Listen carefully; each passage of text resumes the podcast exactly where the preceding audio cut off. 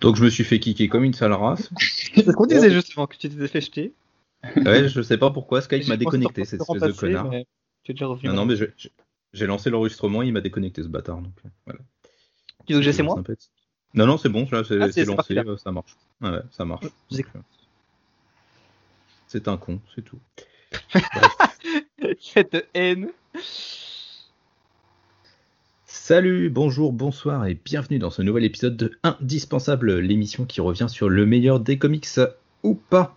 Euh, Vous commencez à avoir l'habitude maintenant euh, du format et de l'émission, en tous les cas je l'espère. Ça va bientôt faire un an que cette émission a, a commencé. Donc euh, déjà juste un, petit, euh, enfin un gros remerciement pour euh, vous, les, auditeurs et les auditrices qui nous écoutez euh, régulièrement ou non. Euh, C'est grâce à vous que l'émission euh, permet de continuer. Donc c'est euh, très très cool. Merci pour vos commentaires, euh, pour vos écoutes, pour vos likes. Et ce soir, on se retrouve pour, ce nouvel épisode de Indispensable pour parler de la série Green Lantern Green Arrow, euh, scénarisée par Dennis O'Neill et dessinée par Neil Adams, qui a été publiée dans les années 70. Pour m'accompagner ce soir, j'ai à mes côtés la caution, une des cautions belgiques du collectif, j'ai nommé Spicy Cactus. Bonjour à tous. Très content d'être là. Comment tu vas, Spicy? Et ben ça va très très bien. J'espère que toi Ça va, la, aussi. la- la Belgique se déconfine. La Belgique se confine enfin. Nous sommes. euh, La, la vie est belle. La vie est belle, disons-le. L'alcool te tend les bras. La calme tord les bras, tout à fait. la bière, bien entendu. La bière, évidemment, évidemment. Nous sommes des gens, nous sommes des gens sérieux, tout à fait. Les gens civilisés. Évidemment, évidemment. Et de l'autre côté, pour la première fois dans l'émission euh, indispensable, vous le connaissez, euh, c'est celui qui, euh, dès qu'il participe à un concours, euh, vous savez que c'est mort pour vous. Euh, il est très présent sur les réseaux, que ce soit sur Instagram, Facebook ou Twitter. C'est ce cher Kit. Comment tu vas, Kit? Impeccable, merci à vous les gars. Euh, bah, très content d'être là pour la, pre- ma première des indispensables, ça fait plaisir, surtout pour ce titre. C'est ce que j'allais dire, surtout pour un titre de cette envergure et que tu, que tu adores, je le sais. Tout à fait, ouais, ouais. Eh ben, Ok. écoute, bienvenue à toi. Merci, merci, merci. On va tâcher avec, euh, avec euh, Spicy que tu passes un, un bon moment. Très bien, c'est sympa les gars. Eh ben écoute, euh, on, va, on va te laisser euh, tout de suite la parole puisque c'est toi qui vas nous présenter donc euh, le, le duo d'artistes à l'œuvre sur Green Lantern Green Arrow, donc Dennis O'Neill et Neil Adams. Donc ouais, donc on va commencer par son auteur, Denis O'Neill, hein, qui nous a malheureusement quitté il y a bientôt un an, le 11 juin euh, 2020, euh, à l'âge de 81 ans. hein. Euh, donc euh, Denis euh, il est né dans le Missouri en 1939, le 3 mai, donc il y a 82 ans maintenant. Il a servi dans l'US Navy pendant la crise de- des missiles de Cuba au début des années 60. hein. À l'issue de son service sur les Navy, il a bossé pour un journal local chez lui dans le Missouri. Et c'est là qu'il est repéré par un certain Roy Thomas, voilà, qui bosse euh, déjà dans, les comics, hein, et puis qui euh, fait euh, tout son possible pour euh, embaucher euh, donc euh, Denis O'Neill avec lui euh, sur Marvel, chez Marvel, pardon. Et c'est là qu'il commence à faire des textes pour euh, les FF, Fantastic Four, euh, Strange Tales, euh, Doctor euh, Strange. Et euh, il est euh, ensuite débauché euh, pour aller chez DC Comics. Et euh, il, euh, il bosse pas mal sur un personnage en fait où il a déjà travaillé par le biais d'un sous-pseudo. euh, il avait déjà bossé sur The Question, qui était à l'époque chez Charlton Comics, avant que le personnage et d'autres personnages de Charlton Comics soient rachetés par DC Comics. Donc voilà, il, commence à faire ses armes chez les Big Two, et c'est vraiment chez DC qui prend de l'ampleur. Il bosse sur, euh, sur du, Wonder Woman, euh, où il euh, lance la- le, titre sur le fait que Diana n'ait plus de pouvoir. c'est un- c'est une série où c'est plus centré sur le côté humain de, Diana. Et ça, ça cartonne pas trop parce que le, public de Wonder Woman est très attaché au personnage avec ses pouvoirs. Donc ensuite, il, fait pas mal de, thèmes sociaux sur la JLA, sur les, la Justice League. Donc il commence déjà à faire des thèmes sociaux et politiques dans ce cadre-là, et c'est à l'issue de, ça qui, qui, planche sur euh, le duo Green Lantern Green Arrow, où là c'est très axé euh, social et politique. Hein, euh, et donc il signe ça aux côtés de, de, de Neil Adams. Par la suite, après le titre, donc, on va en parler plus tard, ne fonctionnera pas forcément euh, sur la longueur. Donc, euh, à l'issue, euh, il va bosser à fond sur du Batman Détective Comics, toujours avec Neil Adams. Il va rapporter avec Neil Adams un côté qui avait disparu du personnage, le côté noir, un côté noir, un côté un peu plus lugubre du personnage, et tous les deux vont rapporter ça au personnage avec Neil Adams.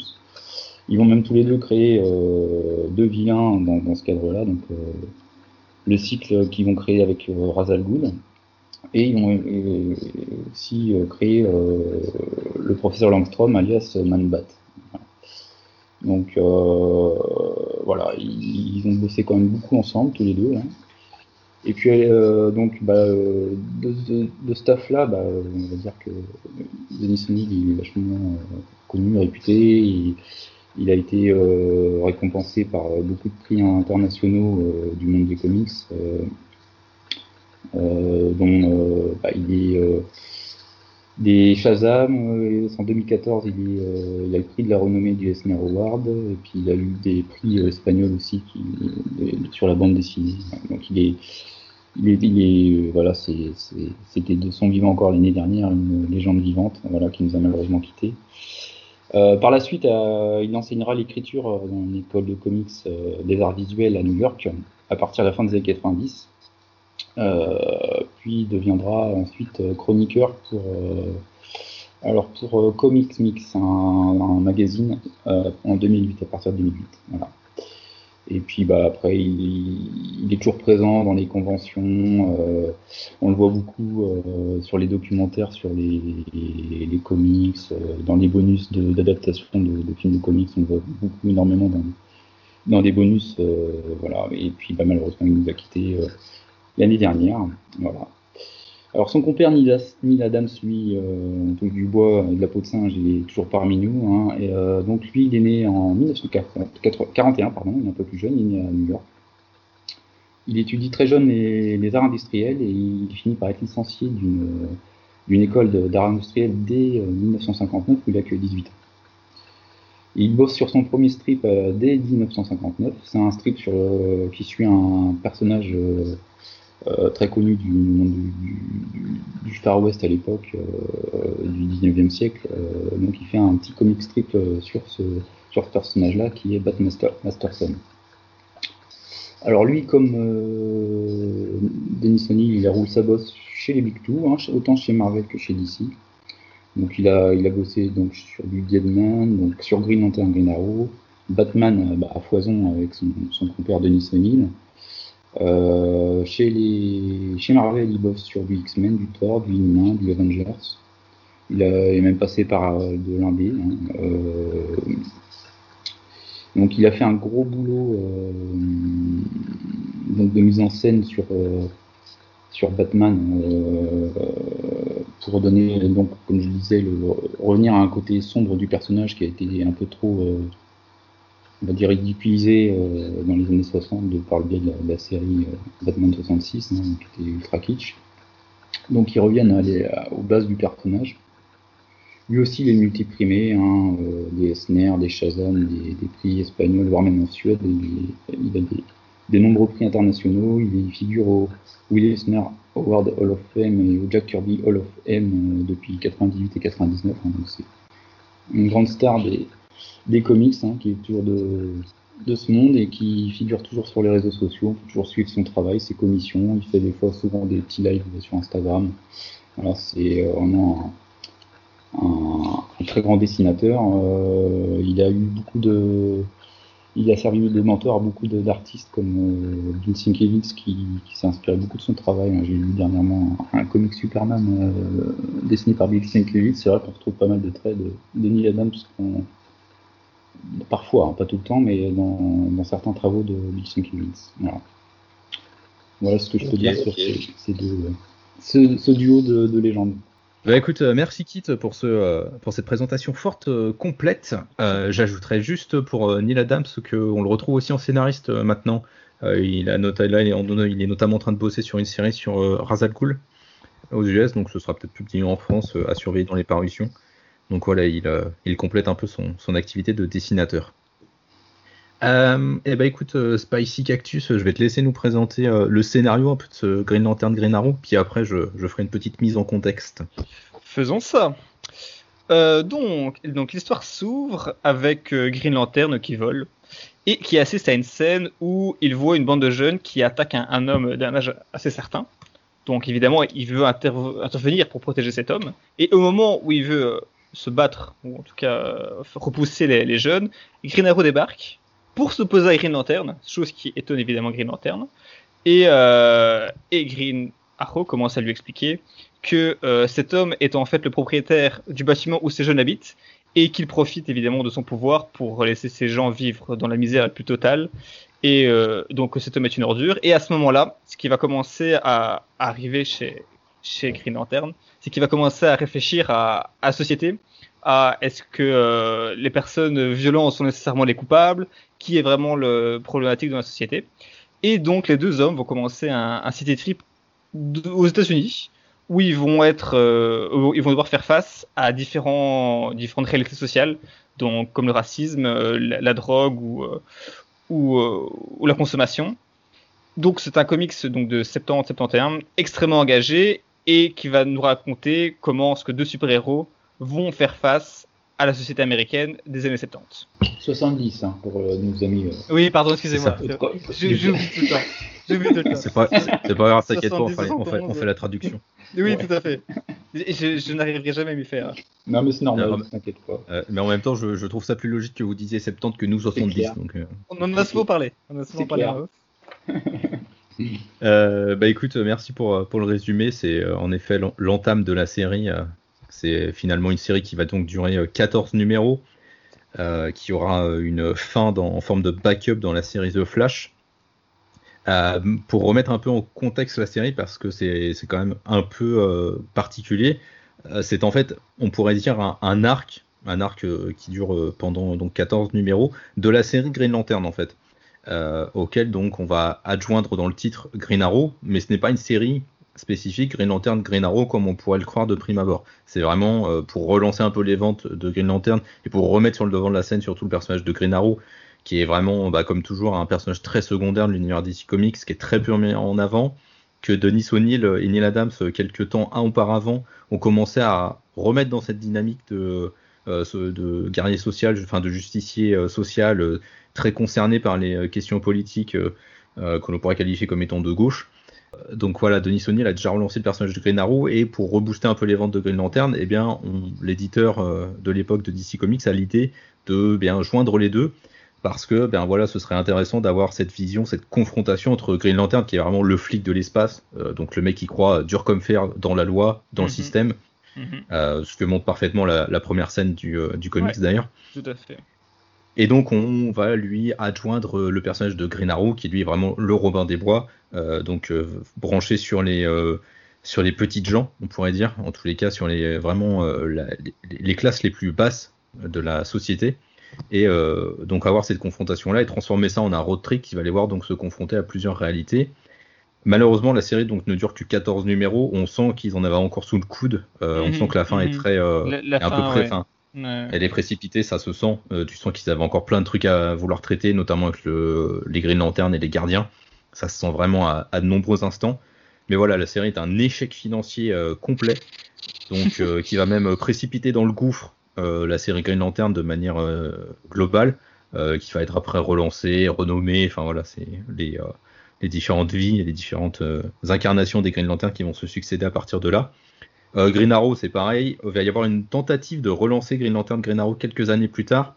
Euh, Denis O'Neill va travailler avec Mike Grell, qu'on connaît désormais pour The Longbow Hunters, et tout un grand run qu'il a fait sur Green Arrow.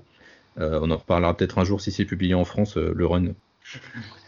Donc voilà, la, la- la série est vraiment une histoire complexe, particulière, et malgré tout, elle arrive à avoir un statut culte encore aujourd'hui. La preuve, on en parle ce soir. Euh, c'est vraiment une série qui est très importante Et donc on va, bah, on va maintenant présenter un peu bah, comment on a découvert la série puis notre avis dessus. Bah, je vais te laisser, quitte un peu nous, nous, expliquer comment tu as découvert la série, puis ce que tu en penses, même si j'ai déjà spoilé ça. Alors, moi, du coup, c'était plus jeune, j'étais tombé sur des, des, vieux, des vieilles publications à Reddit en noir et blanc euh, où j'ai pas forcément conservé, je sais même plus si c'était à moi ou de la famille ou pas, mais j'étais tombé sur des, récits d'Aralit euh, euh, ou qui, qui, certains sont repris donc dans le dans l'album de, d'Urban. Hein. Et j'en ai retrouvé, euh, j'en avais retrouvé après euh, dans des brocantes ou dans des, dans des caches, comme ça, dans des caches converteurs, trucs comme ça. Et puis bah je l'ai vraiment lu pleinement bah, en entier, du coup, euh, avec l'édition d'Urban qui est sortie déjà il y a 7 ans. Hein, euh, ouais, c'était ça, 6 ou 7 ans. Euh, mais du coup, ouais, je l'ai pleinement plus apprécié et découvert vraiment pleinement il y a 6-7 ans avec l'édition Urban. Parce que le, peu que j'en avais lu, j'étais gamin ou adolescent. J'avais pas tout le contexte de, de, l'époque. C'était des cours d'histoire, voilà. Mais c'est c'est vraiment pleinement, là je l'ai découvert, on va dire, entièrement il y a, 6-7 ans. Euh, après, les personnages, je les connaissais déjà. Euh, mais c'est vrai que j'avais jamais eu le questionnement de savoir pourquoi est-ce qu'ils étaient si proches dans des comics récents ou même dans des, dans des séries animées, ou pourquoi euh, Al Jordan et Oliver Queen sont très proches depuis, même dans des, ouais, dans des comics de, on va dire, contemporains d'il y a des années 2000. Bah, on a tout ça euh, dans, dans, ce travail de, de Denis Soli et Dean Adams. Voilà, la, la, proximité qu'ils ont tous les deux, ça, ça commence vraiment à, euh, pleinement dans, dans, dans ce travail-là. Et du coup, c'est une série que tu considères aujourd'hui comme, euh, comme vraiment importante. En tout cas, c'est une série que tu aimes beaucoup. On avait fait la review tous les deux, je me souviens, sur, sur le pavé. Ouais, j'ai regardé du coup, on l'avait fait euh, il y a déjà, ouais, j'ai regardé justement pour bosser euh, le podcast, on l'a fait il y a 4 ans déjà la, review. Ah ouais, c'est une des premières reviews que j'ai fait pour le site. Donc. Euh. Voilà, donc on l'avait fait il y a 4 ans, le, donc le bouquin était sorti un peu plus tôt, il y a, ouais, je te dis, il y a 6-7 ans ça a dû sortir. Et moi je sais que ouais, quand Urban a commencé à se développer, à sortir des, des, bah, des pavés, hein, des gros pavés comme ça, euh, collection d'ici archives, euh, bah, ça je dis putain c'est génial parce que c'est pas le genre de choses que, que tu verras souvent, donc euh, moi je l'ai pris tout de suite. Et ouais ouais j'ai adoré et puis pour moi je, je trouve que Neil Adams, bon la colorisation on peut trouver qu'elle est, elle est peut-être certain, certainement passée, ça c'est sûr. Mais dans le dessin lui-même, je trouve que Neil Adams, il a, il a une, toujours une, une certaine modernité. Je trouve que ça vieillit pas trop. Euh, ça doit avoir cinq décennies. Je trouve que c'est euh, ça se lit avec plaisir. Je trouve que je lis, je passe, ça passe peut-être mieux, plus crème que certains comics des années 80. Et, et toi, du coup, euh, Spicy euh, alors je serais incapable de dire comment j'ai découvert ça, euh, bah, si ce n'est que déjà c'est des personnages que j'aime beaucoup. Moi le comics qui m'a fait aimer les comics c'est Black Knight, donc de base Green, Green Lantern j'adore. Et, et j'aime beaucoup l'histoire des DC Comics, c'est l'histoire du médium, donc évidemment, dès qu'on fait quelques recherches, on tombe très très vite sur ce, sur ce comics qui est, comme on disait au début, vraiment culte. Donc, euh, ben, je l'ai acheté, parce qu'il est disponible chez Urban. L'édition est vraiment belle en plus, donc n'hésitez pas à aller l'acheter. Et euh, donc, donc, je l'ai lu. Sans trop savoir à quoi je m'attendais, je savais évidemment que c'était un récit euh, très engagé politiquement, ce qui en somme me dérange pas. Donc, j'étais curieux de voir ce que ça, ce, comment c'était maintenant donc dans les années 2015 ou 2007 quand je l'ai lu. Et euh, vraiment, ce qui m'a choqué, je pense vraiment que le mot est, mérité, c'est euh, l'aspect vraiment moderne du récit. Donc les problématiques sociales qui sont soulevées sont vraiment des problématiques encore tristement d'actualité. C'est même assez triste de se dire vraiment que 50 ans plus tard, c'est les mêmes problèmes euh, qui gangrènent nos sociétés. c'est très moderne également de la narration. Dans les dessins, on en a parlé. Euh, comme disait Kit, euh, alors moi j'adore énormément les, titans de Perez et Wolfman et je trouve que les titans de Perez et Wolfman sont beaucoup plus euh, pesants, beaucoup plus, beaucoup plus vieillis que celui-ci qui date pourtant de 10 ans plus tard, 10 ans plus tôt plutôt. Et, c'est vraiment, vraiment bien. Alors évidemment, il y a deux, trois choses qui sont un peu dommages. On, on, a parlé de la fin, qui le récit s'arrête un peu abruptement. Donc là, on disait évidemment, ça aurait voulu aller plus loin. Bon, malheureusement, c'est comme ça. c'est pas le comics non plus le plus subtil qui soit. Donc évidemment, le message peut être un peu vu comme réalisateur une fois de temps en temps. Néanmoins, je trouve vraiment que la justesse du propos et, euh, ce dont ça parle, et le fait que ça soit toujours encore d'actualité maintenant, fait que je trouve vraiment qu'on peut pardonner vraiment ce genre de petits défauts. Surtout qu'évidemment, on parle d'un comic qui a plus de 50 ans. Franchement, si ce n'est que ça les problèmes des vieux comics, franchement, ça serait parfait quoi. Donc vraiment, c'est un truc que je trouve absolument génial et dont je suis très content de parler ici. Voilà. Ouais, bah, je vais pas faire, je vais pas faire le pisse froid contrairement à d'habitude. Euh, c'est plutôt clair et net que moi, un, il fait partie de mon, mon top 5 euh, ah, carrément. Euh, ever. Ah oui, clairement, oui. C'est un de mes comics préférés, je l'adore parce qu'il a cette teneur politique qui est très importante, parce que c'est une pierre angulaire dans l'histoire des comics, à mhm. mon avis, parce que c'est deux personnages que j'aime beaucoup aussi. Mhm. Euh, enfin voilà, une lanterne Green Arrow, euh, j'adore le, le, le, cosmique, les étoiles, les planètes, toute ce qui est science-fiction, c'est un truc qui me fait kiffer depuis que je suis, euh, depuis que je suis petit. le côté archer Robin des Bois, j'ai toujours bien aimé.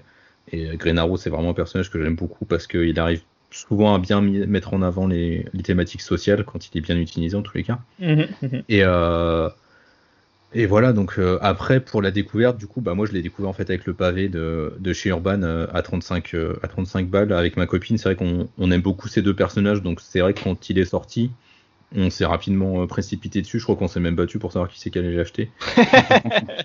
Vous voyez, on en est dans, dans mon couple.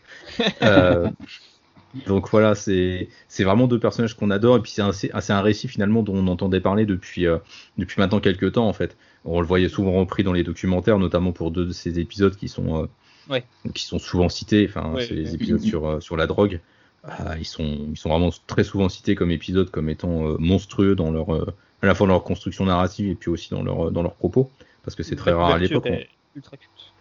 La couverture est fabuleuse. Enfin, c'est un des premiers comics qui ose dire euh, merde au Comics Code Authority à cette époque. tout à fait. Donc voilà. Tout à fait. Il y a quand même plein de trucs euh, où c'est hyper intéressant. C'est d'autant plus important euh, ce comics qu'à cette époque on a on a cette censure massive des comics.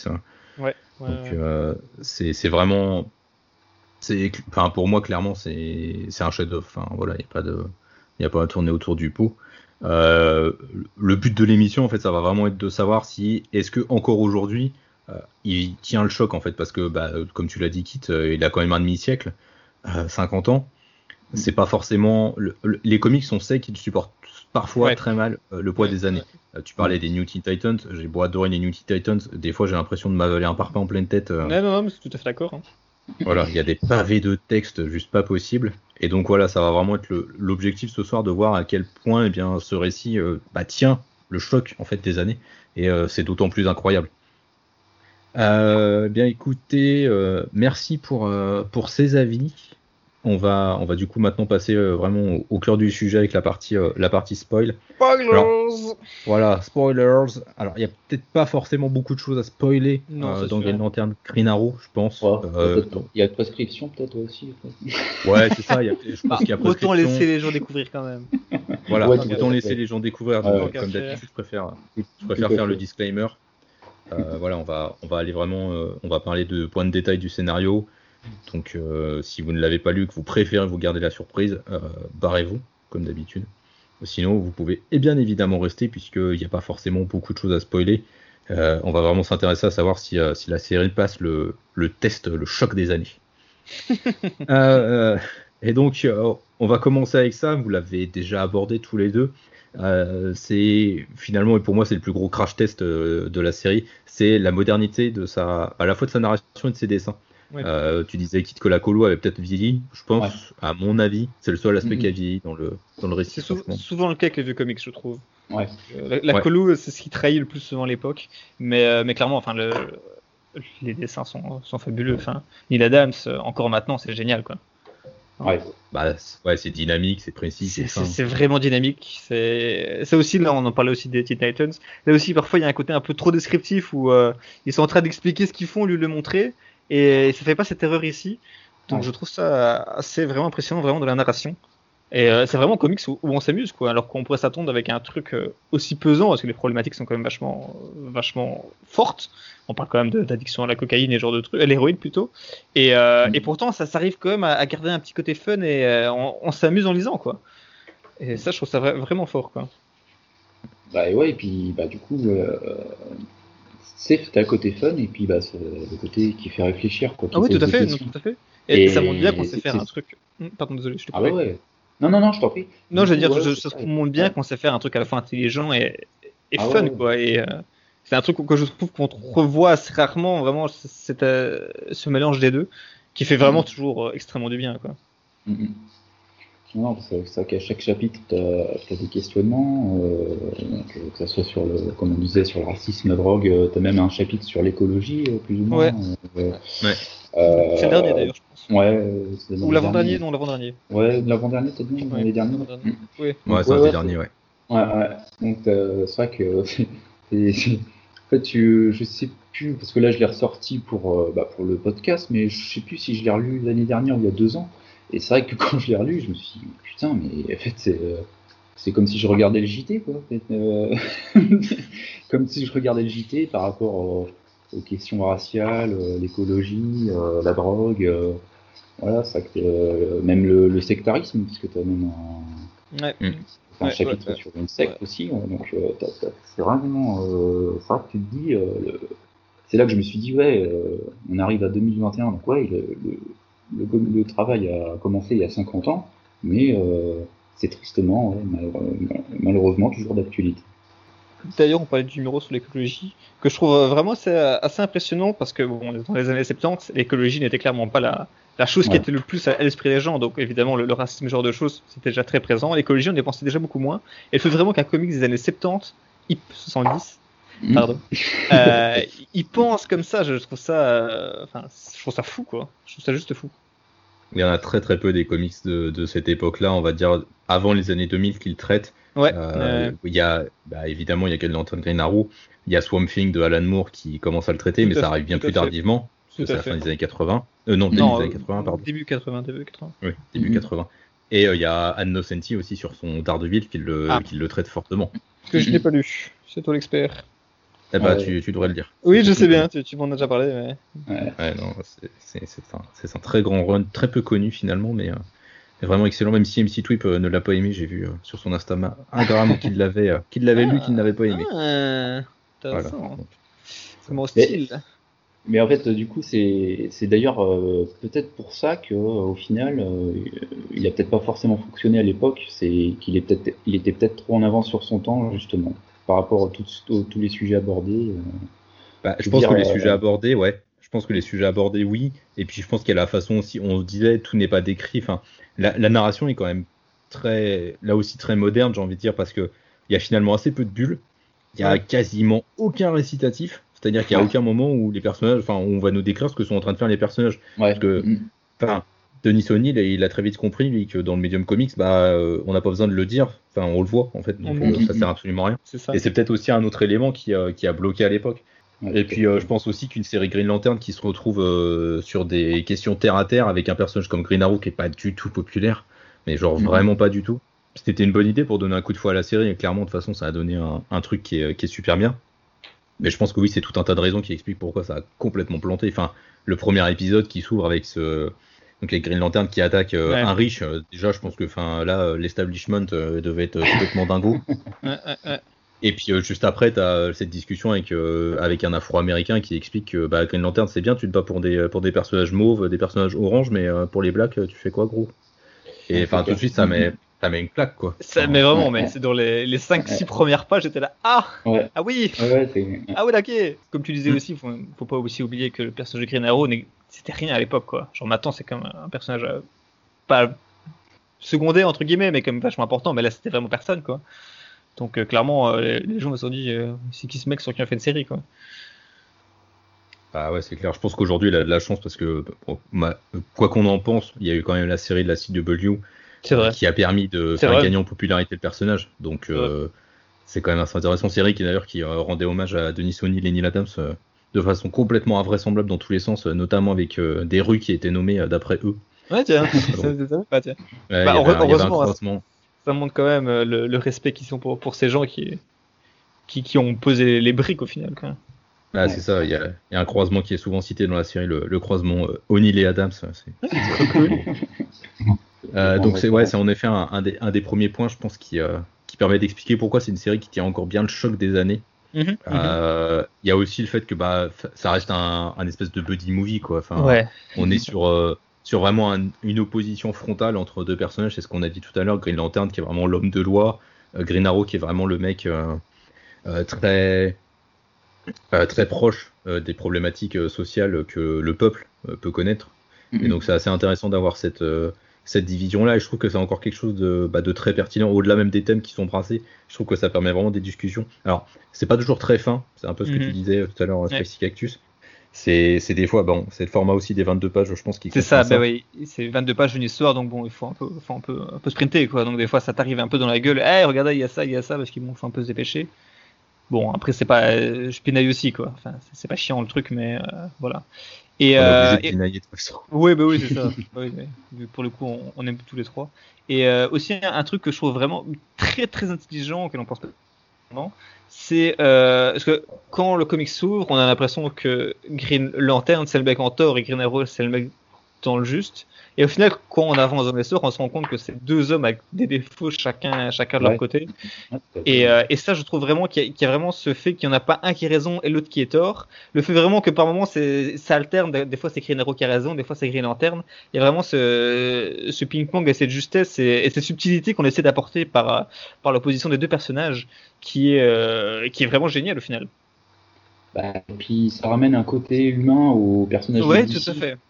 Qui, euh, contrairement à déjà à l'époque, euh, on, on avait une certaine opposition. Bah, euh, DC c'était limite des dieux, mis à part Batman qui était, bah, qui est humain. Bah là, on nous prend deux super héros qui sont humains et voilà, on les, on les plonge dans la, la vie quotidienne du, des États-Unis des années 70.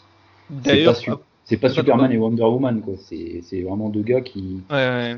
L'un des deux, il est de classe moyenne, euh, issu d'une famille de pilotes. L'autre, bon, bah, il est, il est héritier, riche, mais euh, c'est sans doute le plus, euh, le plus euh, ancré dans, dans la population. Et Bah, voilà, surtout qu'à ce moment-là du récit, il, est, Il est plus il a, riche. il a plus de riche. Voilà, il a C'est plus, ça, il a c'est plus- ça le voilà. truc. Ouais, ouais. Mm. C'est ça qui est euh, intéressant avec le personnage, c'est vraiment le fait qu'il vienne de la richesse, puis après il y a, le- il y a le coup de l'île. Je ne sais pas si l'île était déjà là, mais c'est c'est ce qui a après, en tout cas, existé. Vraiment cette idée du fait qu'il qu'il se rend compte de- des problèmes de la société et qui permet également de les montrer aux, aux autres gens, quoi. mm, mm. C'est ça qui est, qui est vraiment cool. Et ouais, c'est Ouais, et puis- c'est ça qui est d'autant plus attachant, c'est ça, ça c'est que c'est deux, euh, bah, deux humains qui C'est sont. deux humains. euh, C'est pas, ouais, ça, comme je disais, c'est pas Superman ni Wonder Woman qui sont. euh, Oui, et d'ailleurs, bah, ils réduisent la puissance de l'anneau de, de Green Lantern pour ajouter un petit peu justement de, de ce côté un peu humain. Il y a énormément de scènes où on voit euh, Green, Green Lantern qui se bat avec ses poings. Je pense que c'était aussi une volonté de rajouter un petit peu le côté euh, de se battre euh, pas, pas, de, pas de la manière facile, quoi. D'essayer de, de Mhm. se salir un peu les mains et, et, et d'y aller à fond, quoi. Donc je pense qu'il y, a- il y a vraiment cette idée là-dedans. Ouais, et puis il y a un autre point intéressant, je trouve, dans la série, c'est que on- on a certes les thématiques sociales dont on va reparler juste après, mais on a quand même un bon travail sur les deux personnages. À chaque fois, vous le disiez, euh, c'est souvent, enfin, c'est souvent mis en avant qu'ils sont complètement imparfaits. Enfin, Green Arrow, c'est Ouais. Régulièrement montré que c'est un peu un salaud, notamment avec euh, avec les femmes, qu'il est beaucoup trop. Euh, ouais, c'est ça. Il est beaucoup trop violent dans son comportement.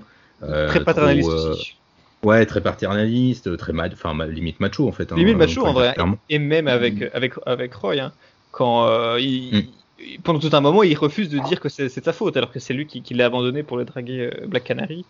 Alors il est en Mm. mode non, c'est pas ma faute. hein. C'est lui qui a fait de la merde, c'est lui qui a pas été assez fort. Ouais, il y a un côté vachement intéressant là-dessus. euh, Je trouve Ouais, que ça ouais. ajoute vraiment une dimension en plus. On a certes les thèmes sociaux qui sont très bien traités, mais on a aussi une histoire de bah, de types qui, qui ont plein de défauts. Enfin, c'est pareil avec Hal euh, on- quand il retrouve Carole, euh, donc Carole Ferris, son amour, euh, son amour euh, qu'on nous ressasse encore aujourd'hui en fait, hein, parce que mm, mm. euh, c'est c'est la C'est grande son- problématique c'est- des, des C'est comics. son hein. love interest le, plus, le plus important. Ouais, c'est ça, ce sont le interest le plus important, et au final, on les a jamais vraiment foutus ensemble. Là, ils essaient un peu de, de raviver la flamme parce que Hal se rend compte bah, qu'il a trop été dans l'espace, justement, et qu'il n'est pas assez resté euh, peut-être C'est sur Terre pour prendre soin des siens. Euh, ce que Jeff Jones réutilisera d'ailleurs au début de son run. Tout à fait.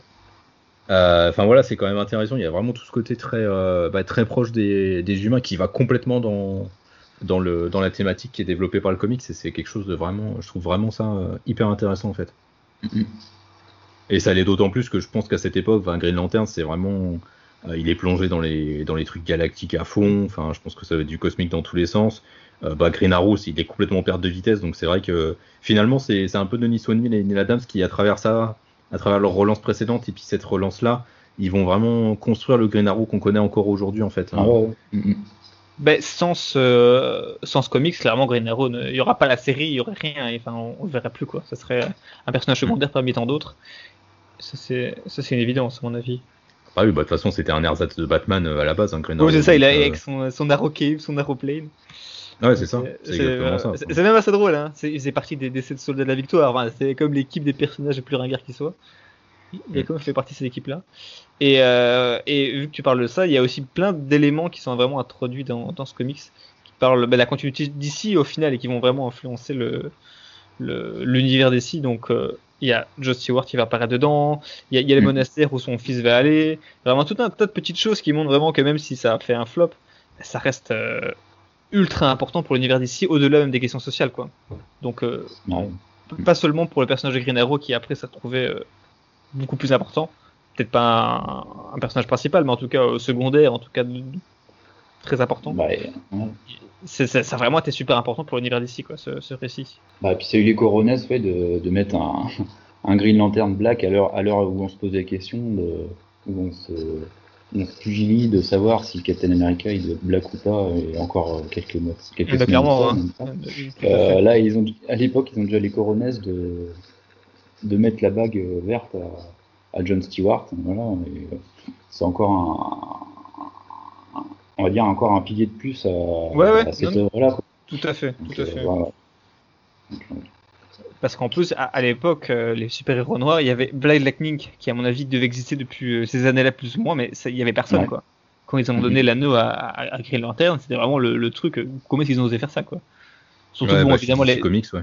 les- c'est ça, chez, oui, chez DC, chez Marvel, je sais pas, je pense qu'il devait déjà y avoir un Black Panther, en- notamment déjà un peu avant, mais chez DC, Ouais, c'est vraiment le, le, pro, le 2-3, 2-3e super-héros noir, et euh, il lui donne le, l'anneau, quoi, qui fait quand même de lui un des super-héros les plus puissants qui soit. C'est, comme tu dis, c'est vraiment, vraiment ballsy, quoi.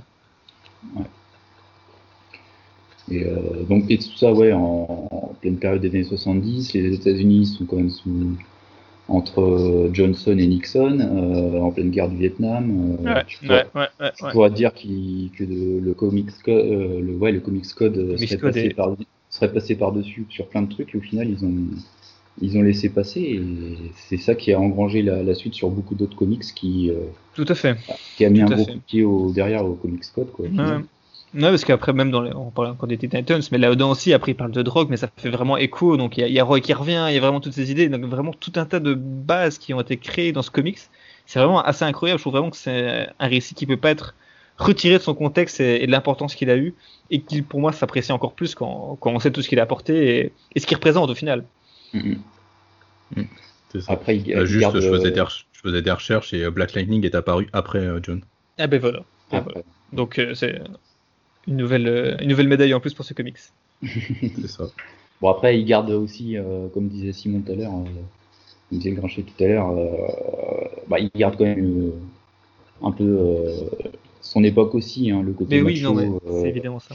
euh, voilà, il y a, on voit Black Canary qui, qui fout des coups de tatane et des, et des coups de, de poing, mais au bout d'un moment, c'est pareil. et Il y, a, il y a son côté un peu euh, euh, naïf et puis euh, femme effarouchée, euh, euh, voilà, écrite par, euh, bah, par un homme, donc forcément euh, euh, dans les années 70. Donc, tu as ce côté un peu, voilà, euh, Ouais, ouais, fille, ouais. la fille qu'on doit sauver à tout prix. euh, voilà, donc euh, il reste quand même quel- quitte à dire un, Ouais. un truc négatif, voilà. Ouais. Euh, il y a peut-être un peu. Bon, mais après, c'est c'est euh, c'est pas la Dean Allen, c'est la Black Canary de 2015-2020. ça, Non, c'est certain. C'est pas celle de. Euh, mais bon, s'il y avait un truc, une chose à redire, c'est ça. Mais forcément, euh, dans le contexte d'il y a 50 ans, c'était tout à fait totalement différent. Donc, déjà, ils avaient fait quand même une grosse avancée sur certains points. On pouvait pas forcément leur dire de de, de mettre euh, Black Canary et Evans en avant plus qu'ils l'ont fait. Ce qui, euh, en fait, ce qui me dérange un peu avec le personnage de Black Canary ici, c'est qu'il y a côté, côté très ingénu, du personnage Ouais. un peu. euh, Et d'un côté, après, ils la- montrent comme expert des arts martiaux, super balèze. Voilà. Et après, et- et- quand elle se bat, elle défonce tout le monde. Et après, elle a besoin de l'opinion des hommes pour savoir quoi faire. Que, donc au final, elle, se- elle suit un peu le mouvement. Donc, euh, mais- même la manière dont Green Arrow parle avec elle, il lui parle pas co- comme à sa copine. hein. Parfois, on a l'impression qu'il lui parle un peu comme si c'était son père, parce qu'il y a vraiment ce côté un peu paternaliste. Je force un peu le trait, mais pas tant que ça au final. Parce qu'il y a vraiment cette idée du mec, euh, de l'homme qui, décide et, elle qui suit. euh, En plus à ce moment-là, donc elle est veuve, donc euh, il y, a, vraiment une sorte de faiblesse excessive chez le personnage qui fait qu'il n'y a, pas ce côté personnage fort, indépendant, féminin que, le personnage va obtenir au fur et à mesure des années et qu'elle a maintenant évidemment. Mhm. Et euh, donc cla- clairement à ce niveau-là, ça, ça a franchement vieilli. Mais bon, comme on disait, bon, ça a 50 ans, donc euh, on peut pas non plus s'attendre à ce que le, le récit soit parfait, euh, soit autant précurseur. Bon, c'est malheureux bien entendu que, que ça ne l'est pas, ça aurait été bien que ça le soit. Mais, mais voilà, je, pense- je pense, je pense pas qu'une œuvre puisse être dissociée de son contexte. Et euh, il il faut le savoir, hein. les années 70, euh, ça, ça laisse des dégâts quoi. C'est clair. Ah bah oui, bah, de toute façon, c'est ce que vous dites, hein, c'est inscrit dans son contexte. Moi aussi, je, je regrette l'écriture de, de Black Canary qui est toujours euh, présent, enfin, trop souvent mis euh, comme la demoiselle en détresse, euh, à se retrouver un peu dans la merde. Sauf dans les derniers épisodes, justement, les, ceux qui sont pas Ouais. là dans Flash. Euh, ça change un peu. C'est dommage que ça se soit arrêté aussitôt parce que je pense qu'ils avaient des, euh, des changements de cap assez intéressants à voir. Donc, euh, Yes, finalement, dans le dernier numéro, on voit Black Canary un peu plus dynamique. On, on pourra jamais savoir comment c'était censé partir évidemment. C'est toujours un peu le problème. Comme tu dis, si ça se trouve, ils avaient prévu d'en faire un personnage fort euh, après. Donc ça, c'est, on peut, on peut jamais deviner quoi. Mais c'est pareil, tu tant qu'on est sur Black Canary, euh, quand on a cet épisode justement où donc euh, Holly découvre que son ancien, donc son ancien un acolyte, Ouais. euh, Speedy, enfin Roy Harper, euh, se drogue. Donc tu l'as dit tout à l'heure, hein, Spicy, il pète un câble, il veut absolument pas assumer les conséquences alors que c'est lui qui a provoqué cette, euh, cette action-là. C'est ça. finalement Dinah qui se retrouve à se démerder avec euh, Roy et à lui Ça, faire, euh, à le faire de euh, décuver quoi. Ouais, Mhm. Et Ouais. c'est quand même assez intéressant parce qu'on voit quand même que bah, Dinah derrière c'est quelqu'un de, bah, de très humaniste. Et, euh, C'est ça, et euh, avec Mhm. une sensibilité qu'au final, euh, Green Arrow n'a pas nécessairement, et une peut-être une pas, pas de fierté, parce que Green Arrow est un personnage très fier, et ce côté aussi de, de penser un peu aux autres, qui est- et c'est ça que j'aime vraiment beaucoup que le personnage de Green Arrow ici, c'est que d'un côté, il, il est très en avant sur plein de sujets, et il y a d'autres côtés, il est, il est beaucoup moins, et donc ça fait vraiment un personnage euh, très, très complexe et très humain, et, euh, et au Mhm. final, en, en pas tant de pages que ça, enfin, le, le récit, bon, c'est, je sais pas combien de pages il y a exactement dans, dans le volume, mais euh, il- on arrive vraiment à dépeindre un personnage, mais d'une complexité euh, folle et extrêmement humain, hein, pour revenir à ce qu'on disait tout à l'heure. Ouais, Oui, Green Lantern est peut-être un peu mis, euh, mis sur le a- côté. Tout à fait, je, je suis d'accord avec toi. Là-dessus, ouais, euh, ouais, tout à fait. Ouais. La, star, côté, pour euh, moi, c'est vraiment, c'est vraiment Gennaro, quoi, ici. Ah, c'est en même temps c'est inscrit dans les thèmes aussi politiques. de- mais oui, c'est ça, comics, mais oui, c'est ça.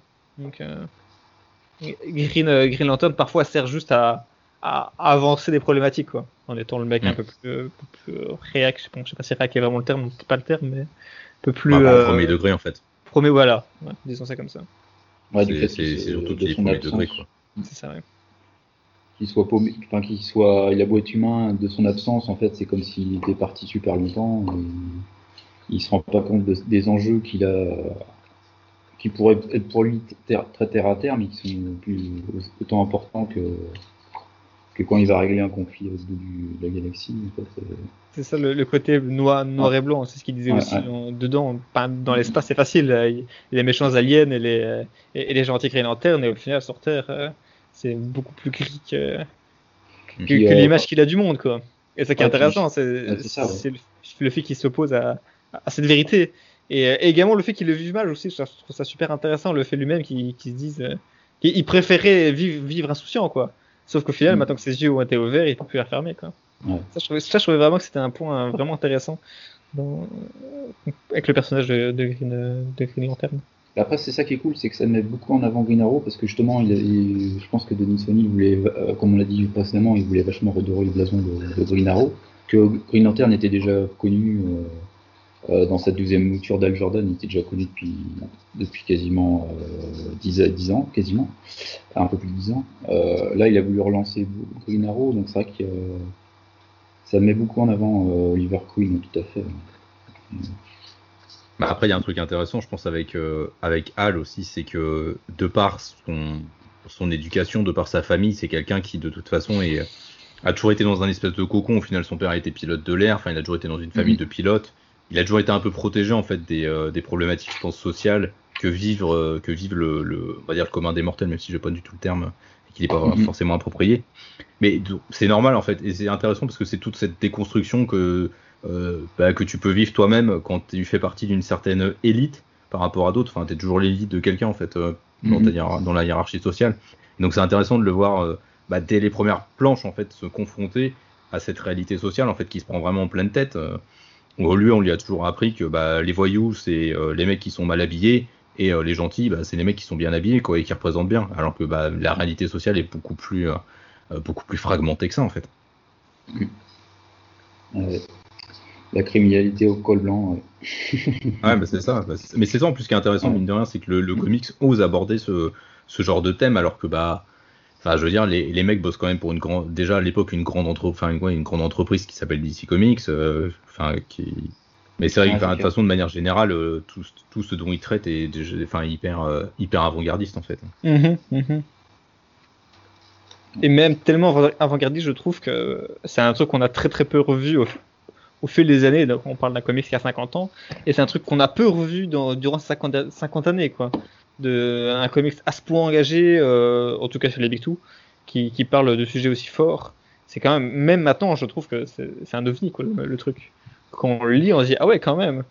Et, euh, et c'est une expérience qu'on vit euh, très rarement, je trouve, de lire un comics à ce point engagé, ouvertement engagé même, je dirais, qui, et qui fonctionne, quoi.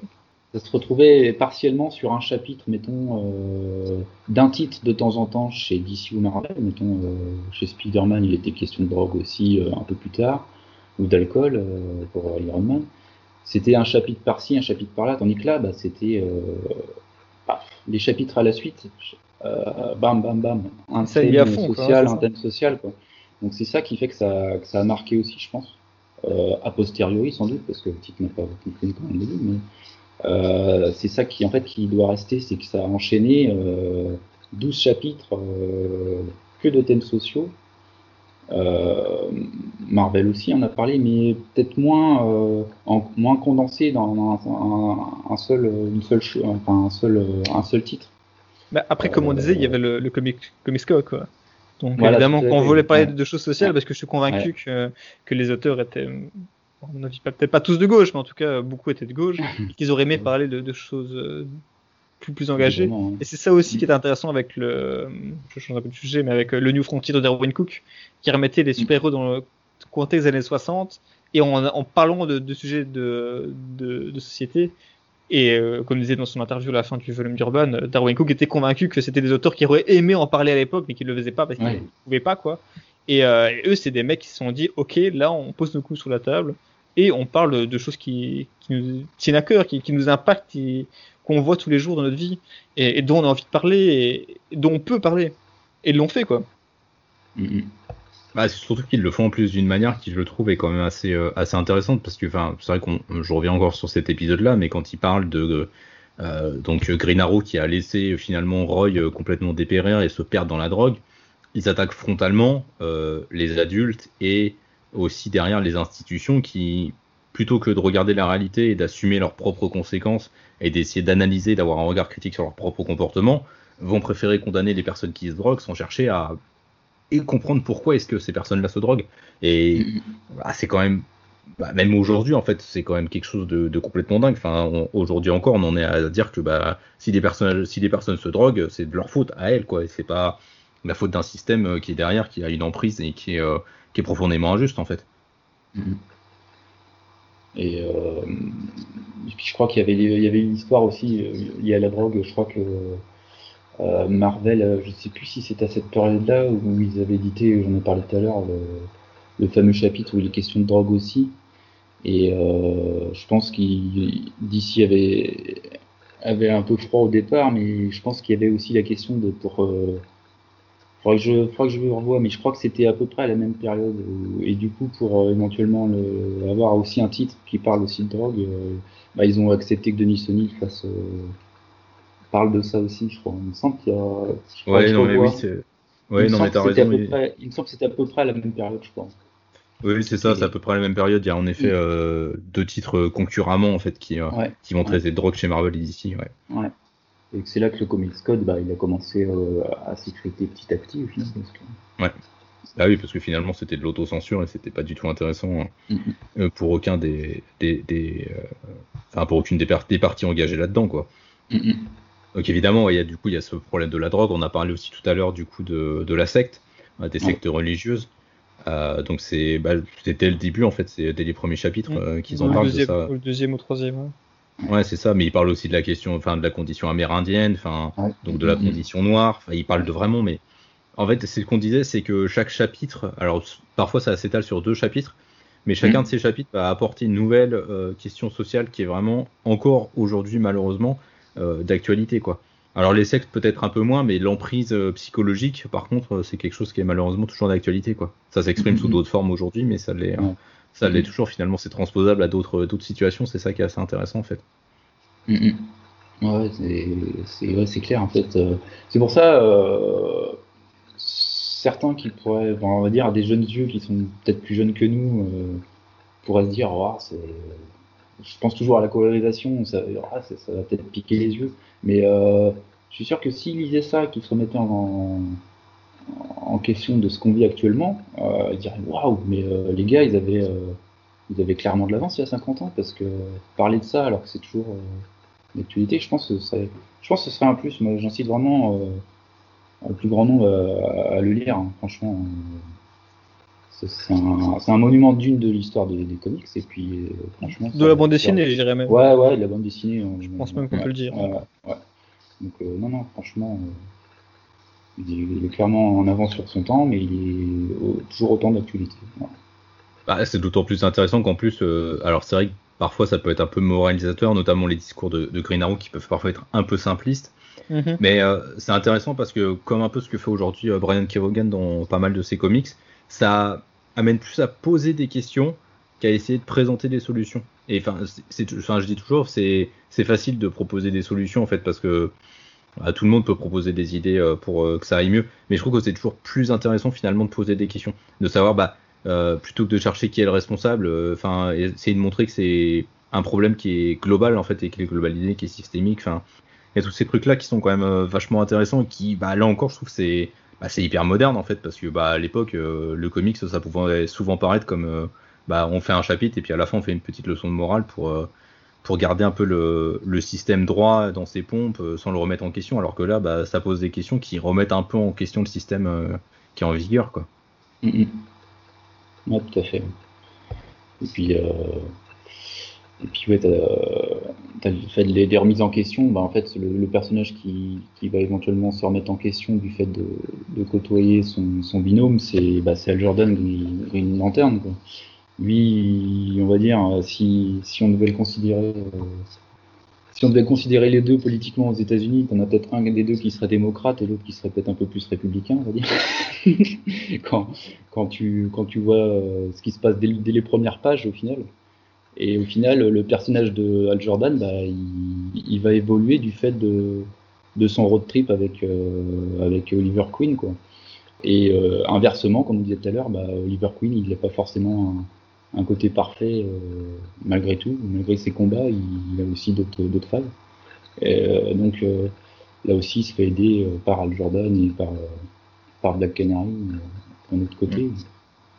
Bah, euh, après, pour, pour, pour revenir un peu sur le spectre politique, je pense que euh, Al, qu'il soit démocrate ou républicain, en fait, peu importe, enfin, fondamentalement, c'est juste euh, les deux faces d'une même pièce aux États-Unis. Je pense surtout qu'en fait, Green Lantern, c'est l'establishment et le côté vraiment politique très américain, très basique. Et puis Green Arrow, enfin, c'est Bernie Sanders, quoi, c'est un socialiste. Le mot est jamais prononcé dans le comics, mais clairement, c'est un socialo. C'est un socialo, mais. Je suis tout à fait d'accord avec toi. Et c'est d'autant plus couillu parce que enfin tu prononces le mot socialisme aux États-Unis, t'as les torches qui as les torches qui s'enflamment. Hein. C'est sûr, pour rien quoi. Enfin, je vais pas rentrer dans ce sujet, mais bon. C'est mm, mm, vite mm. choqué hein, ces gens-là. mais du coup c'est intéressant parce que des, des, comics de gauche, je suis pas, enfin moi de tête j'arrive, bah, c'est le seul que j'arrive à citer en fait, euh, d'un comics qui me paraît vraiment être de gauche, c'est-à-dire branché sur les thématiques sociales, qui va poser des questions sociales Et euh, chez les Big Two, vraiment, c'est oh, c'est rare, quoi. Enfin, franchement. euh, ça. Bah là, actuellement, il y a de, de Author History of DC Universe qui est complètement dans cette optique-là. Mais bon, évidemment, là, on est 50 ans plus tard, quoi. Oui. Et du coup, c'est logique. Et puis, c'est sur euh, les questions de représentativité aussi. ça. On est dans, à une époque où ça, ça s'ouvre aussi sur ces questions. Exact- Euh, Ce qui exactement. veut pas dire que c'est mauvais, hein, mais c'est juste que Non, non, non, oui, c'est non, on est un bien peu plus d'accord. normal, quoi. On est bien d'accord, quoi. Mhm. Ouais, tout à fait.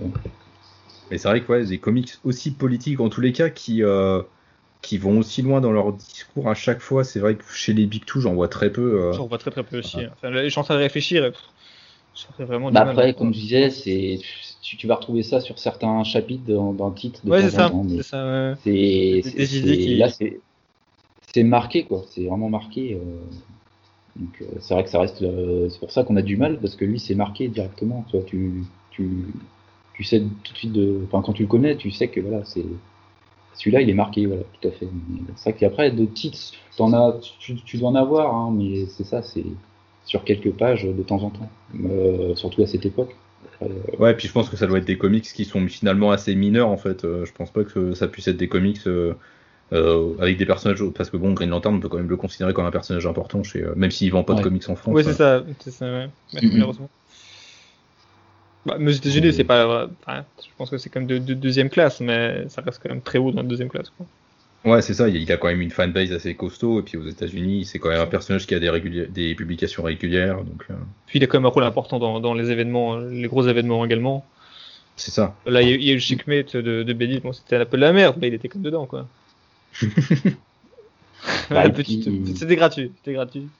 Et puis marque, euh, bah, ça marque la fraternité des deux, quoi, parce que c'est vrai que euh, à chaque fois que tu as, mais des, des events euh, dramatiques pour l'un et l'autre, ils sont toujours raccrochés l'un à l'autre, quoi. Euh, Il y a toujours, euh, il y en a un qui disparaît, bah, l'autre ça le perturbe, l'autre il revient, mais l'autre il a disparu. Enfin, euh, il y a des, ouais, il y a- ils sont toujours, euh, bah, c'est ce, euh, bah, ce run, euh, bah, ça marque, euh, ça marque leur histoire à tous les deux. C'est, ça devient vraiment des, des bons potes euh, tous les deux, quoi. Dans- Ouais, Ben, ce road Mm. trip est, est- Ouais. constamment référencé dans un milliard de trucs. Hein. Donc, on en Mhm. parlait en off euh, dans le run de Morrison de, de Green Lantern qui s'est terminé il n'y a pas longtemps. Ben, il y a un chapitre où, où on les voit tous les deux. Il, il y a une histoire qui fait référence d'ailleurs, euh, même dans les, dans, le, dans les dialogues. Morrison a vraiment essayé d'émuler un peu, un peu les dialogues de ce comics ici pour essayer d'un peu euh, ressortir la même ambiance. Enfin, c'est un truc euh, qui, qui a marqué tout le monde, quoi. Qui a marqué tout le Mhm. monde et, et, et, euh, et qui fait vraiment partie des personnages, quoi. Donc, clairement, Green, euh, Green Lantern sera toujours associé à, à Green Arrow, de la même manière que Roy sera toujours associé à, à l'héroïne. Enfin, euh, c'est quasiment son, c'est quasiment son trait de personnalité principal chez, chez Roy Harper, quoi. C'est le fait que ce Bah, soit un- ouais. un, un, Aujourd'hui, ça, c'est- ouais. Ça s'est transformé en triste, alcoolisme aujourd'hui. Mais Ouais, ouais, ouais. c'est même triste qu'au final, ce Mhm. soit vraiment le, le cœur du personnage, mais ça vient de là, et, et le fait que 50 ans plus tard, c'est toujours autant, autant marqué, c'est c'est dingue, quoi. Euh, ne m'en parle pas, sinon je vais être obligé de parler de Scott Lobdell et j'ai surtout pas envie de faire ça. Ouais, mais je, j'aime- ouais, ouais, mais ouais, on va peut-être pas parler de ça, ouais. Ah, on va pas parler Très, de, très de Red série, Daisy euh, Close. Ah, non. voilà, c'est ça, il va falloir parler de Starfire après. euh. Oh là non, Bon. Ah, non. Bon, Oh là non. peut-être pas le Non. temps aujourd'hui. Hein. On va Le peut-être pas parler du, du sexisme ambiant euh, de cette série de merde. Du sexisme Eh, non, non, Comment ça? Là-dedans? Je ne vois pas de quoi tu parles. là-dedans. Voyons. C'était étonnant de la part de Scott Lobdell, donc. Oupsie Voilà, ça c'est fait. Ça Le fait. tag gratuit est sorti. On peut, euh, on peut. Euh, mais ouais, du coup, c'est vrai que c'est c'est intéressant parce que mine de rien, c'est vrai que ça va être beaucoup référencé. Enfin, euh, Jeff Jones, euh, quand euh, il reprend Green Lantern en main, bah, Green Arrow, c'est un des premiers, je crois, à revenir le voir. Dans le, dans le il est là. Il y, a, il y a un moment où il flash, avec Flash il discute, dispute avec Green Lantern bah, à cause de Green Arrow justement. Enfin, c'est vraiment Mm. un truc qui, euh, qui a vraiment marqué les deux personnages quoi. Ouais. Et, euh, et même même euh, Rayner et euh, et, merde, et Connor Hawke, donc le fils de d'Oliver Queen qui après devient Green, Green Arrow. Il y a un arc où Mhm. tous les deux ils partent, ils partent également en, en road trip. Enfin, c'est, ça a vraiment marqué tout le monde quoi. Alors, à raison, hein, enfin c'est, c'est logique, hein, j'ai envie de dire, mais Ouais, mais c'est ça, mais ça montre à quel point vraiment c'est une histoire qui est ancrée vraiment dans, ça, vraiment dans l'inconscient d'un paquet de mecs, quoi. C'est ça, dans les personnages, et on peut pas s'en, les auteurs n'arrivent pas à s'en séparer, quoi. Non, non, c'est c'est clair et net. hein. Parce que même, je crois, pendant les New 52, ils y faisaient référence de temps en temps. Donc, euh. Ouais, bah ouais, c'est ça, c'est un truc qui, qui, qui ne veulent pas retcon, euh, bah, à raison, heureusement, de dire, quand même. Ouais, bah oui, c'est ça. Heureusement, quoi. Enfin, ouais, c'est ça. Bon, ils auraient retcon des conneries, mais ça va, là au moins ils ont pas fait celle-là. Merci Dizzy. Fais de la merde parfois, mais on t'aime quand même. La seule chose qui manquerait éventuellement euh, euh, bah, sur, euh, sur les deux, actuellement, c'est c'est que bah, tu vois, Green Arrow, enfin, ils ont- ils l'ont adapté dans la série, c'est que par contre, bah, maintenant, personne n'a les, les coronesses de vouloir adapter correctement Green Lantern pour éventuellement que les deux apparaissent un jour euh, quelque part dans dans dans d'autres médias, parce que bon. euh, on a, on a vu l'échec cuisant de, de Green Lantern au cinéma il y a 10 ans. Euh, Faut dire que quel film de, quel Mais- film de génie. voilà.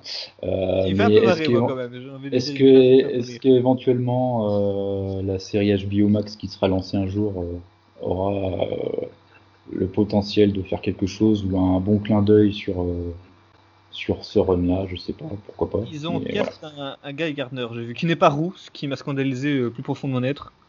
Ouais, Mais- tu connais les voilà. Oui, j'ai- ah oui, j'ai vu ça. Ils Ah ont oui, voilà, ouais. Il va devenir rouquin euh, en Ça, passant chez, je- euh, chez Jacques Desange. va Une devenir rouquin là, comme, Green, euh, Green Lantern, vu le budget que ça doit nécessiter, j'avoue que je suis un petit peu dubitatif. hein. euh, Ouais, moi aussi, ouais, je suis assez. Parce que bon, quand tu vois les effets spéciaux chez DC, la, la série Titan avec ses, ses- ses cinématiques PS1, là, euh, c'est, ça, Ouais, ça c'est- m'inquiète un peu, c'est- tout c'est- ça. ouais. C'est un peu paradoxal parce que euh, les séries, je trouve, de, du coup, la comme Titan et tout ça, elles ont, elles ont vraiment des effets spéciaux à, à- à daube, mais d'une daube complète. Enfin, sauf Stargirl. Stargirl, c'était plutôt costaud. Stargirl, euh, c'était franchement, ça m'a choqué. J'étais, oh, ça passe. C'était Ouais. vraiment, euh, vraiment, ouais, ouais, à fond. Mais j'allais dire que les, les- les équipes d'effets spéciaux de la CW, par contre, euh, les équipes de Greg Berlanti derrière, je sais pas trop qui c'est qui bosse, mais euh, bon, à part certains trucs dans Supergirl qui sont un peu dégueulasses, mais vu le reste des effets spéciaux, c'est pas. C'est franchement, c'est pas vilain des fois. hein, donc euh, là, s'il y a un bon budget derrière, faut, faudra voir. hein, franchement, ça peut être pas mal. Mais je pense pas qu'ils adapteront euh, cet arc. Non. ce- cet arc Non, non, non, bah non. Non, Ah, Après, bon, non, il y aura peut-être moyen un petit peu de, de faire référence, peut-être aussi dans l'esprit. ouais. Mm, mm. Après, il faut voir dans quoi ils partent. hein. Oui, le, oui. le truc avec les, les Green Lantern, c'est qu'ils peuvent juste faire un machin dans l'espace, ils vont jamais sur Terre. Quoi. Ils Ouais, pourraient faire ça. Ah, puis il y a Jeff Jones à la prod, hein, donc euh, si ça, ça risque de se transformer en délire euh, blockbuster galactique à la, à la Jeff Jones.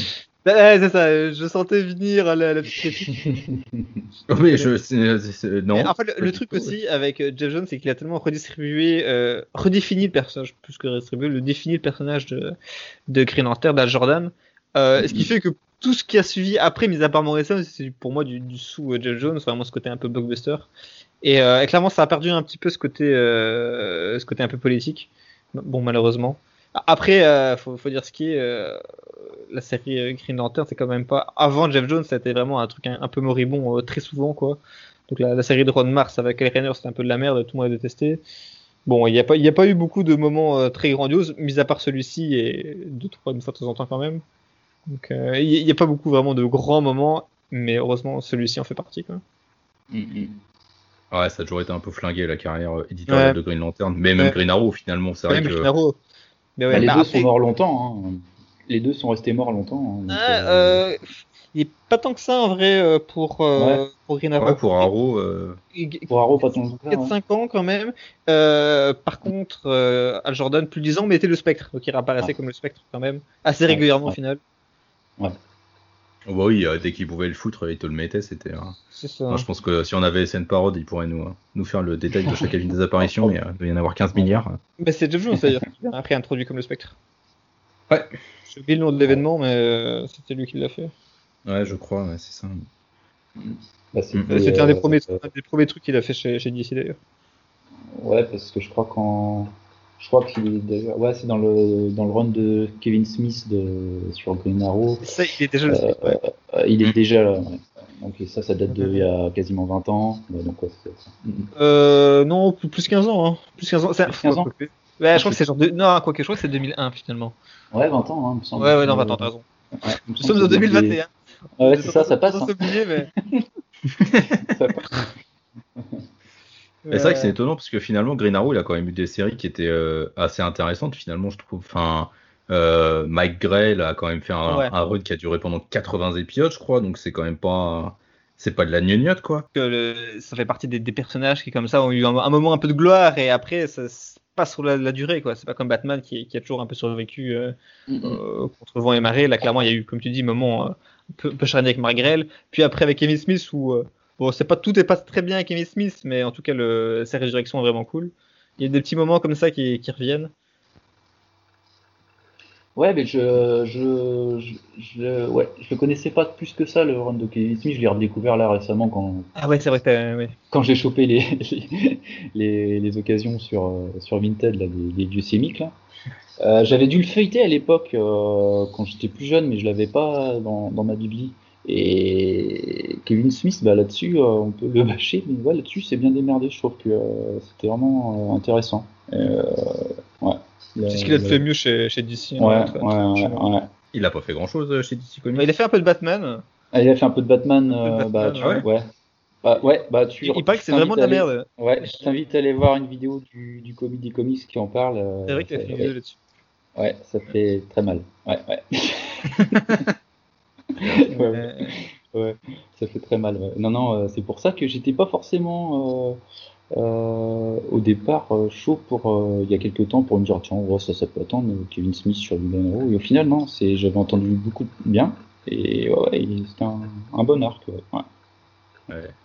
Anecdote coulisses et comics.fr beaucoup de monde s'est jeté sur les semics de oui.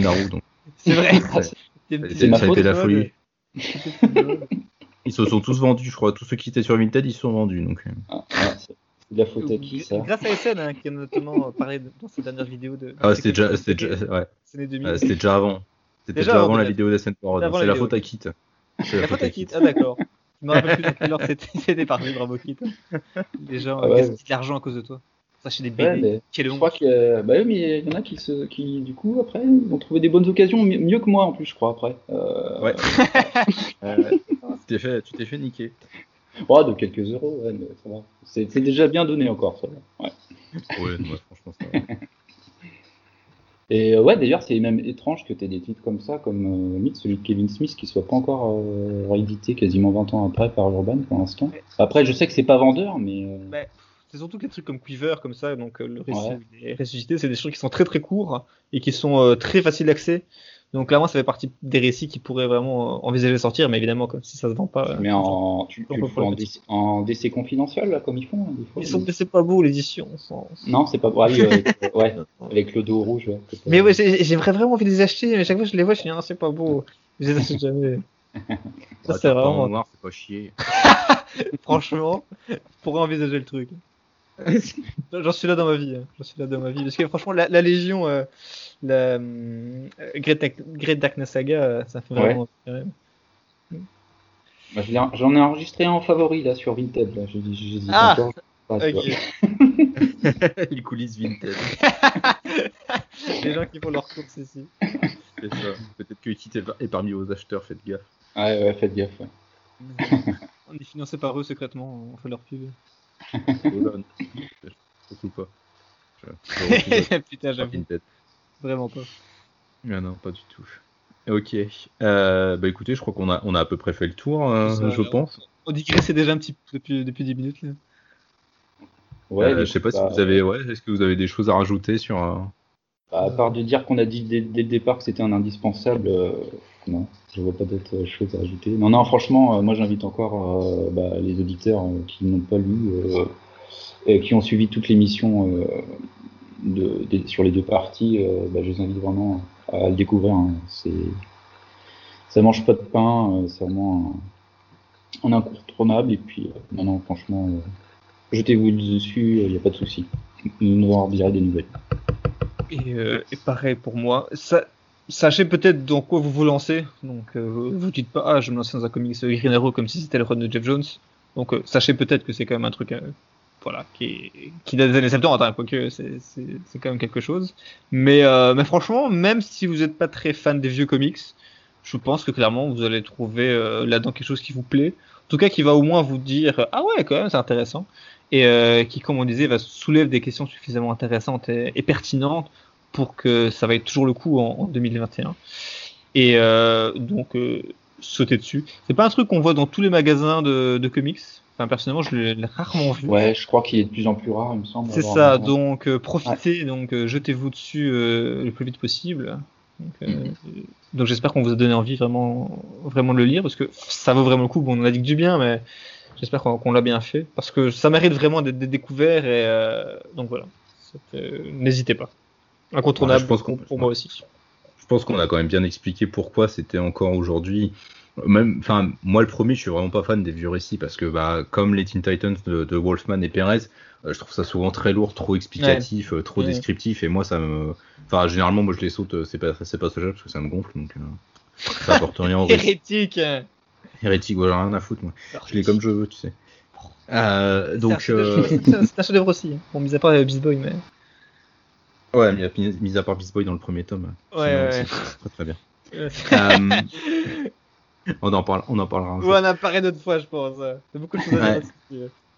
Mais non, c'est c'est clairement un indispensable euh, parce que bah ça, à la fois, je crois que c'était la quatrième fois que je devais le lire parce que enfin je me, je me le relis assez, fr- assez fréquemment. Puis mine de rien, il est quand même assez rapide parce que à lire Ouais, parce que ouais, comme on le disait, il n'y a pas beaucoup de dialogue, il n'y a pas beaucoup de récitatifs. Un- finalement c'est quelque chose qui va très vite. Les dialogues sont surtout là pour mettre euh, en, en balance en fait les différentes problématiques euh, des questions sociales qui sont traitées en fait. Et ça euh, donc là-dessus, Ça m'a hein. surpris parce que j'étais en retard pour relire mon truc. Je me suis dit, merde, je vais jamais le relire à temps. Et finalement, je l'ai dévoré, quoi. c'est ça en trois heures, tu vois. C'est ça, j'étais, oh, c'est tellement bien. Ouais, ouais, ça se mange, euh, ouais, ça se mange vite fait au final. hein. Tu, tu- tu Mm. peux voir le pavé en disant, Ouah, ça va être encore euh, super long, mais euh, non, non, les, les chapitres sont, sont fluides. Euh, je pense que ouais, le- entre le- le- le- le- l'écriture de O'Neill et puis bah, les dessins attractifs de, de Adams, euh, ouais, ça se fait super bien. Quoi. Ouais, non, ça se lit bien. Il y a, il y a juste, c'est vrai qu'on l'a pas noté dans les points négatifs, mais euh, je l'ai relevé un peu quand même à, à- à la relecture là, après, euh, après avoir refermé. Je me disais, il y a des parties euh, un peu cosmiques. Je trouve que c'est pas le morceau que maîtrise le mieux. euh, Ouais, quoi. Ah ouais, ouais. je suis d'accord. Ouais. Il y a deux trois chapitres comme ça, notamment celui en effet dans l'espace. Même si ça, là aussi il y a toujours des problématiques intéressantes en effet, quand il parle de surpopulation et tout. Mais euh, bon, le, le reste de l'intrigue, quand ils affrontent les, les, les géants et la meuf, la vieille, là, bon, c'était pas, Ouais, pas ultra pas- palpitant quoi. Mais bon. Mm, mais non. C'est- Mais c'est intéressant par contre ce chapitre, c'est vrai qu'on en a pas parlé là-dessus euh, avec la ouais. vieille, mine de rien. Ça, aurait fait un- ça, ça fait un parallèle assez intéressant avec le personnage de- avec le traitement de Black Canary du moins. Oui, tout à Parce fait. que J'ai- Black Canary qui est un peu euh, naïf, euh, euh, perdu, euh, enfin, euh, mettait plein de qualificatifs pas forcément très glorieux. Et puis Mhm. euh, cette vieille femme qui veut se tirer un peu du côté maternel qu'on assimile forcément à la, à, à la la femme, féminité. Euh, je trouve ça hyper. Enfin, c'est un chapitre, c'est vrai qu'on l'a pas noté du tout, mais c'est un chapitre qui est hyper intéressant, je trouve. C'est ça, c'est- juste qu'il est pas très bien fait au final parce que bah, Ouais. la problématique est pas ultra bien euh, bien avancée, enfin bien proposée au final. Parce que comme tu dis, la problématique est super intéressante, mais euh, bah, on, est, on passe vite à autre chose et c'est dit au, au détour d'un dialogue quoi. Et, euh, et, et c'est un truc qui arrive assez souvent dans- là-dedans que des choses importantes soient dites comme ça de manière un peu euh, un, un peu facilement sans trop trop s'apesantir dessus. Mais souvent ça marche mieux, je trouve. Je trouve que les, les dialogues même parfois qui paraissent moins euh, enfin, qui, qui sont pas dits en mode, hey, regardez, c'est super important, mais marquent plus que, que celui-là, qui pourtant euh, aurait mérité mieux, quoi. Mm, mm.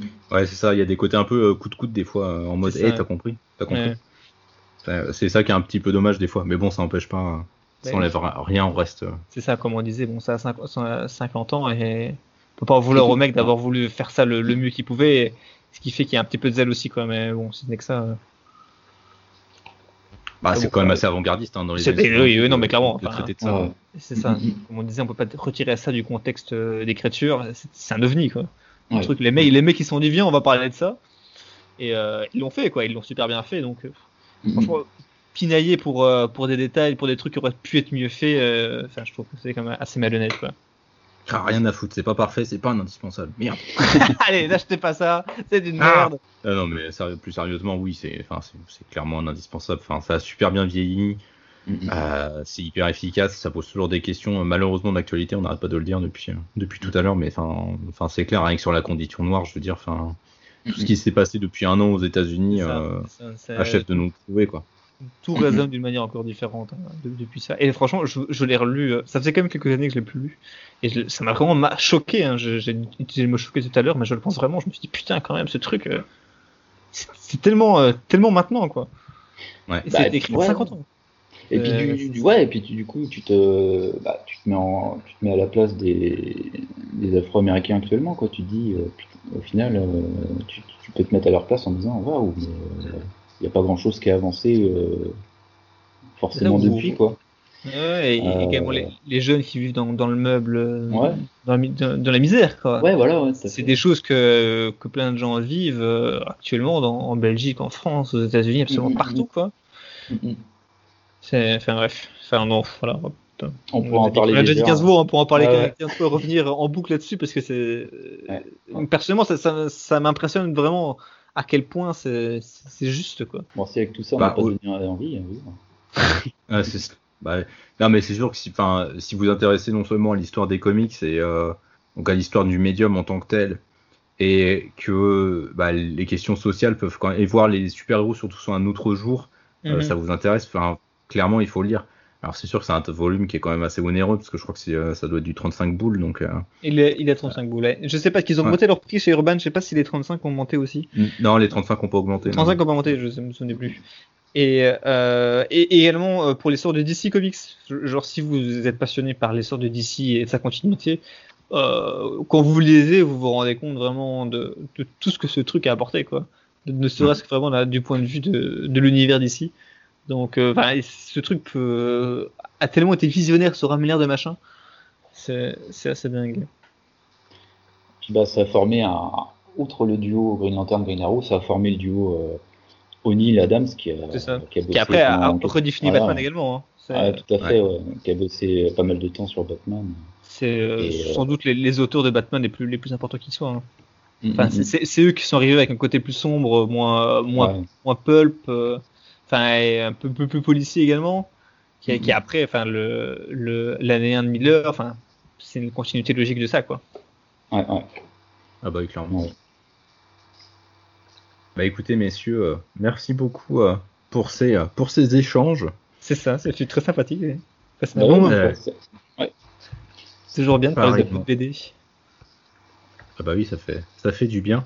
Euh, je vais vous demander un peu avant qu'on se quitte, euh, c'est quoi vos, c'est quoi vos dernières lectures, euh, peut-être les, les reviews là que vous, euh, que vous prévoyez de faire. Non, bah là, je suis actuellement, je me fais un petit, un petit cycle Straczynski, donc je suis sur euh, du, du Rising Star, sur, sur du Supreme Power, euh, et puis j'ai découvert, euh, j'ai découvert Jupiter's Legacy en comics, de Mi- Miller, que je connaissais pas. donc je me suis mis- J'ai l'impression que tu es constamment sur des, des moments Straczynski.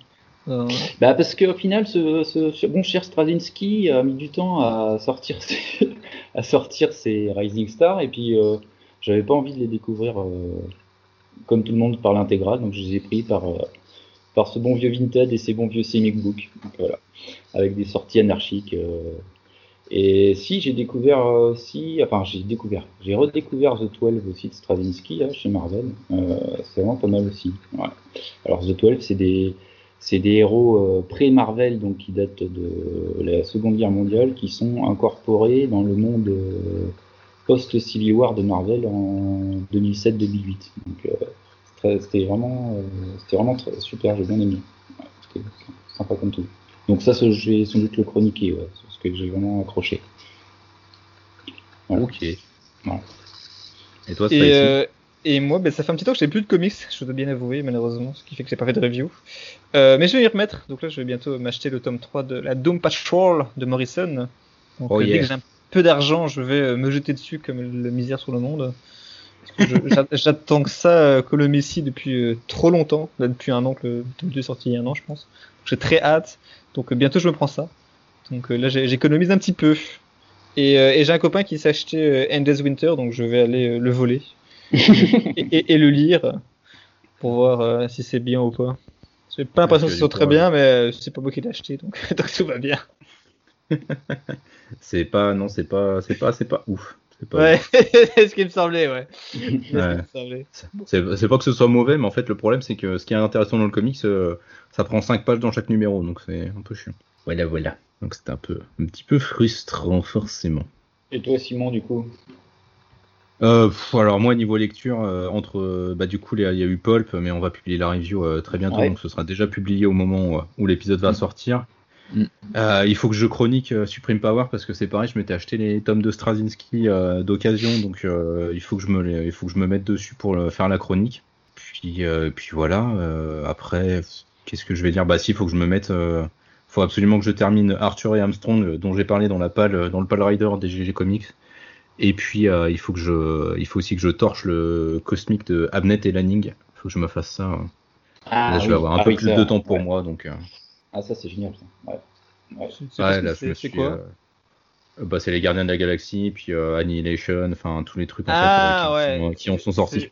Ouais, c'est euh, facile d'accès War, pour, War of King. si tu connais un peu les Gardiens de la Galaxie, un peu de. Je, connais les films. Un peu de. Comment dire, il y, y, a qui d'autre là-dedans Un peu de Nova, je sais pas si tu connais un peu Nova aussi. ouais, bah, non. ouais. Je testerai peut-être un jour. Euh, en, fait, si tu veux enfin, si tu veux appréhender le cosmique euh, de Marvel, notamment le cosmique moderne, faut que tu lises euh, Annihilation en fait.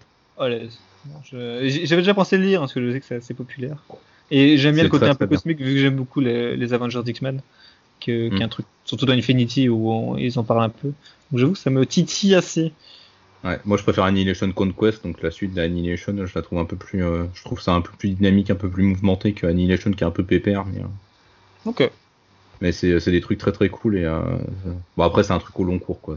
C'est un peu le problème avec Abnet et Lanning. Et essayer de trouver peut-être les kiosques euh, Marvel Universe euh, d'occasion. C'est le plus intéressant. Je, je chercherai donc ça.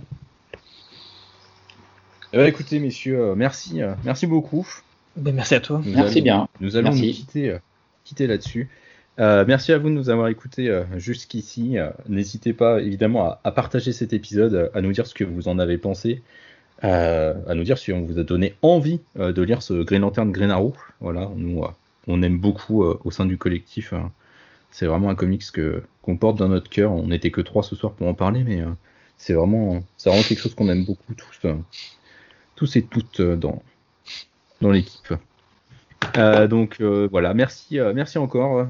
Et puis on se retrouve très bientôt sur lescomics.fr évidemment euh, pour de la review, du podcast et les vidéos de nos vidéastes. Allez, à ciao. Des bisous. Ciao ciao